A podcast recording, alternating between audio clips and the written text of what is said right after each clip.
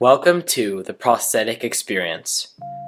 Through the prosthetic experience, you will experience a changing field and how an inspiring, holistic view of prosthetics and bionics is helping overcome the immense obstacles that life brings. Episode 2, An Amputee's Experience Part 2, features an amputee, Caroline Dunn, a college student in Dublin, Ireland who was born without a leg. In this episode, you will hear about the experience of an amputee in school, social, and college environments, and the way that having a prosthetic her entire life created a conflict within her about what is normal. And finally, her own perspective on the developing field. This is the prosthetic experience.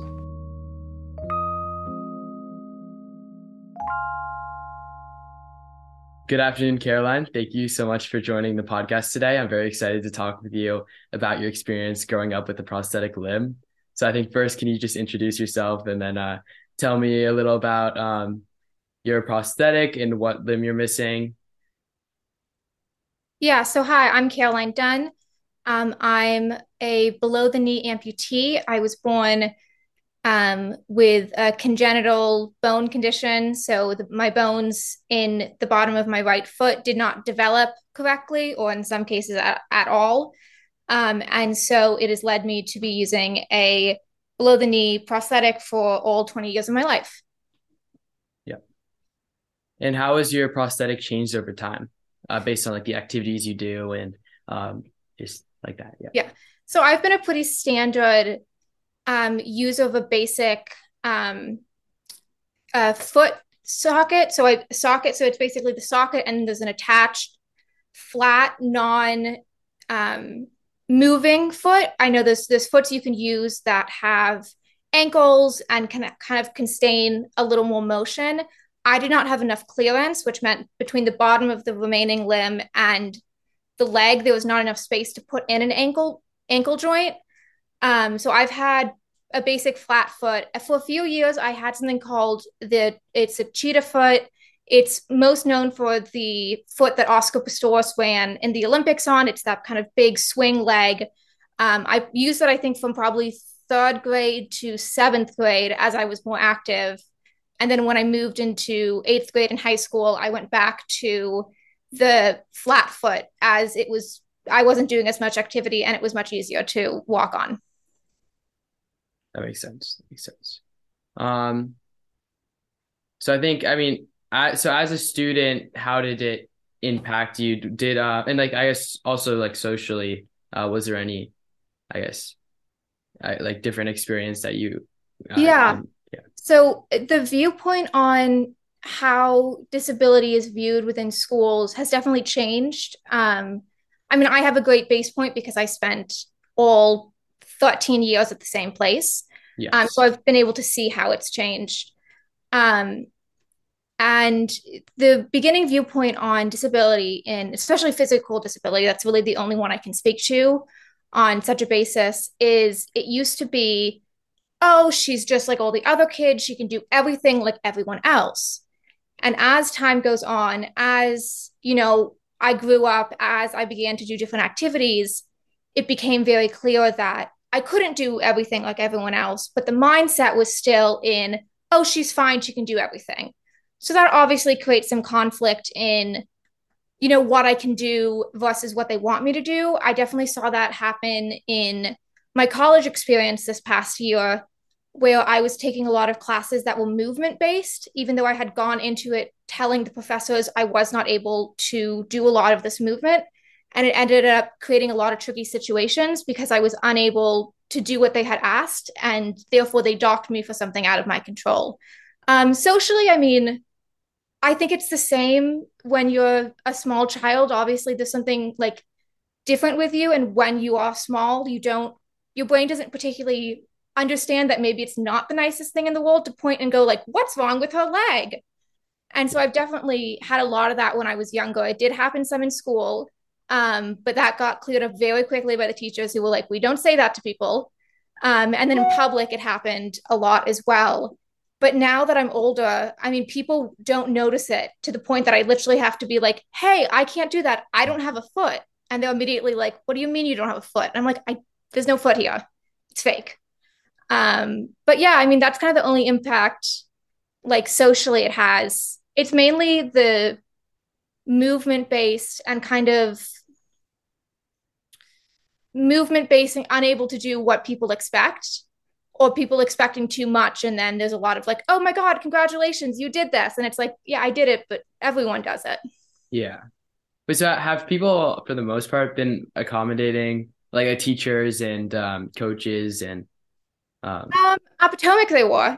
Potomac. Um yeah so potomac my high school and middle school and lower school and whole schooling they were. Um I, I was at trinity college dublin for a year which is over in ireland um, and unfortunately, the Irish have a bit of a different viewpoint on disability. It's a smaller country. It doesn't have yes. as well versed medical system.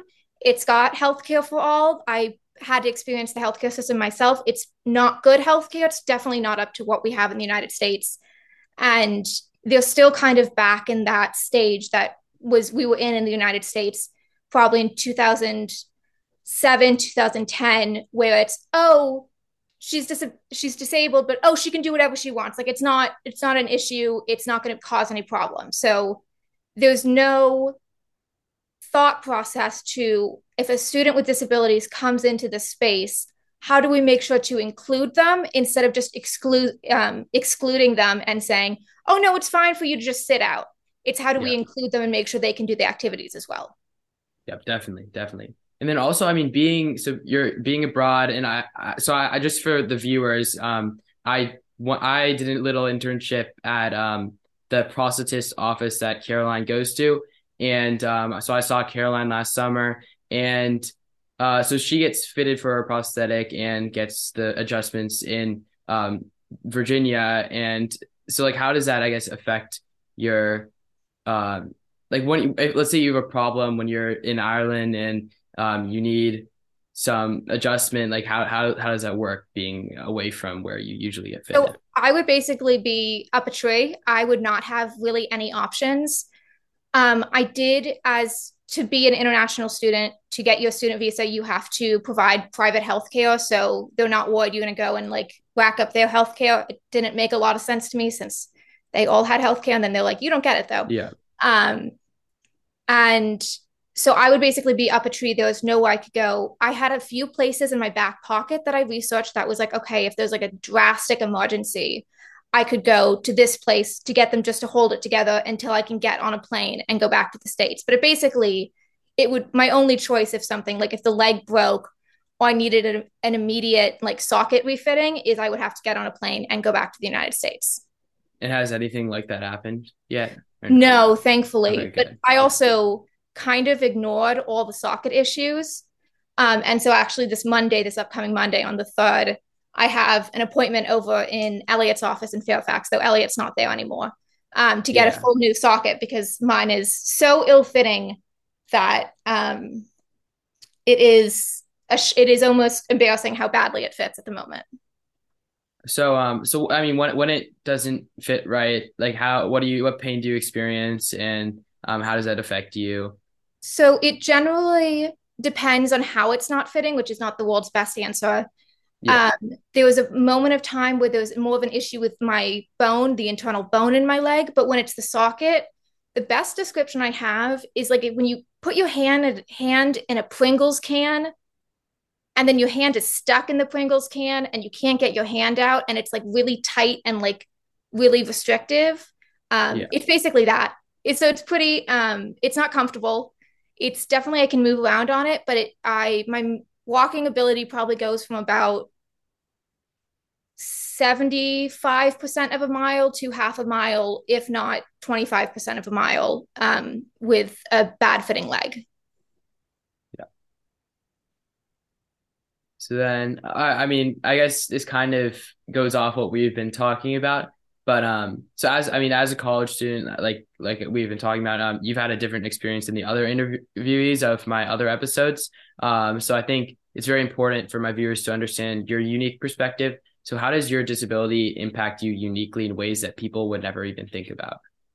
I think when you are a amputee at birth, I had my amputation at 11 months old. Um, yeah. So it's basically at birth. I have no recollection of any of it. You you don't realize how much it is a the amputation, how much a prosthetic is a part of you until later in life. And I think a lot of the time, if you have an amputation later on in life, when you have an amputation later on in life, you're also dealing with different, like phantom pain. There's a yeah. lot of uh, nerve systems that I just don't recall. Um, and I think the idea of never, to, to me, the idea of having two feet is very foreign to me. And there's so many little things that I just don't think about. So, like, if I'm to get into bed at the end of the day, it's like it's not just like I can jump in bed. There's like three steps I have to do, or to get out of bed in the middle of the night, um, to go like feed my dog because she's screaming downstairs. I have to like get up. I have to find my leg. I have to find the liner. I have to put it on. Like there's just additional steps that do not factor in until you have to think about it, which I've been very lucky to not to have to think about it because I've had such good prosthetic care. Um, yeah so it's it's just it's just a lot of the little things that you just don't think about and then when it comes time for you to think about it you're like oh this is what do you mean i have to do why can't i just do this another time but yeah it's kind of it's kind of difficult to explain um i've talked to a few people with you know traumatic or like post further down in life amputations yeah. And I actually did a program, Camp No Limits. Um, and they, it's interesting because they are dealing with a lot of things like learning how to walk and learning how to balance. And I can walk and I can balance just about as well, if not sometimes slightly better, as mo- um, than most people. Because for me, it's always been what they are. Yeah. Yeah. That makes sense. That makes sense. Um, and then based on like these problems and uh, like honestly just your experience um what innovations in prosthetics do you hope to witness um and uh, that can be interpreted like any way you want yeah so i definitely think making prosthetic legs easier to obtain would be great um this is my first time going through and getting a new leg without um, Dr. Um, Weintraub Elliott. I've just always known him by his first name. Yeah. Um, without Elliott there, so I, I'm not quite sure how it's going to work. Um, I typically with him, it would take me two two and a half weeks to get a new leg, which um, doesn't seem like a while, but that's two and a half weeks that I'm kind of out of motion. Yes. Um, I also think the the cost and the materials needed to make legs are extremely, extremely um, prohibitive. I mean, if just for example, because I I know what they have to charge and I have to manage all of this as well. A, a prosthetic leg, one that I have, which is literally the basic, like most basic one you can get, is I think at least ten thousand dollars. And so if yeah. you don't have good insurance, I'm very, very lucky to have great insurance because I'm under 25 and it's my parents' insurance. Um, and if you don't have that insurance or you don't have that money put away somewhere, which no one basically does, that's a lot of money to have put away. Yeah. Um, you can't afford a leg and then you're relying on crutches or wheelchair. And those are so much more difficult to deal with than a prosthetic, especially a wheelchair. Yeah, no, I, I mean, I've I've read a lot into this issue because uh, for one of my science projects, I'm like I'm targeting like people in developing countries don't have access to like these. I mean, prosthetics, as you were saying, are so expensive. So they don't have access to the doctors or just the like the money to get these prosthetics. So I'm working on some low cost prosthetics, and I think just targeting that like accessibility field is crucial. Yeah, um, no, that's like the main. That's the main part of it. Is it's it's an essential. It's to me, it's the same as glasses. Yeah. But because if it's glasses, it's kind of an easy fix. But prosthetic legs, for whatever reason, are so unsustainably expensive that people can't afford them and that's going to lead to a whole like if you can't have a prosthetic and you're moving on it or you're relying on these other strategies you're causing yeah. more damage to the residual the the rest of the limb. Yeah i mean they're necessary. They're necessary for just like having like living normally. So yeah. um yeah you're totally right totally right. Um i don't know is there anything else that you, you think what the viewers should hear about from your experience? I think, I mean, I'm assuming your viewers are not like five year olds, um, but I'm. I think the idea of I don't know. It's it's difficult managing a prosthetic in public life because there's there's two sides. There's a side that's of you that's like I don't want people staring at me. I don't want people looking at me. This is a nightmare when like a 5-year-old from like across the mall like screams at her mother and is like what's with her leg and you're like oh my gosh. Um, but then there's the other side that's like yeah, you do want to help kids learn and if I can be a good example or good um, like representative to kids that would be great. But it also, the idea of not like itemizing or, and forgive me, I've forgotten the word, but the idea of not like putting disabled people into one box and being very much like, oh, yeah. oh, she's disabled, she can't do this. Or, oh, she can't do this one specific activity. That means she can't do this.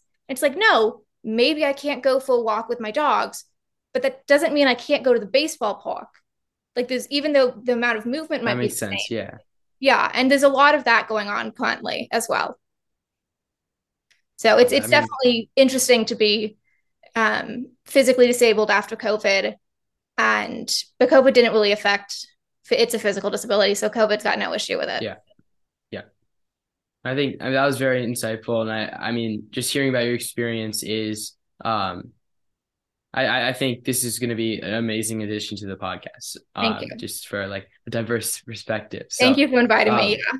yeah. Thank you so much.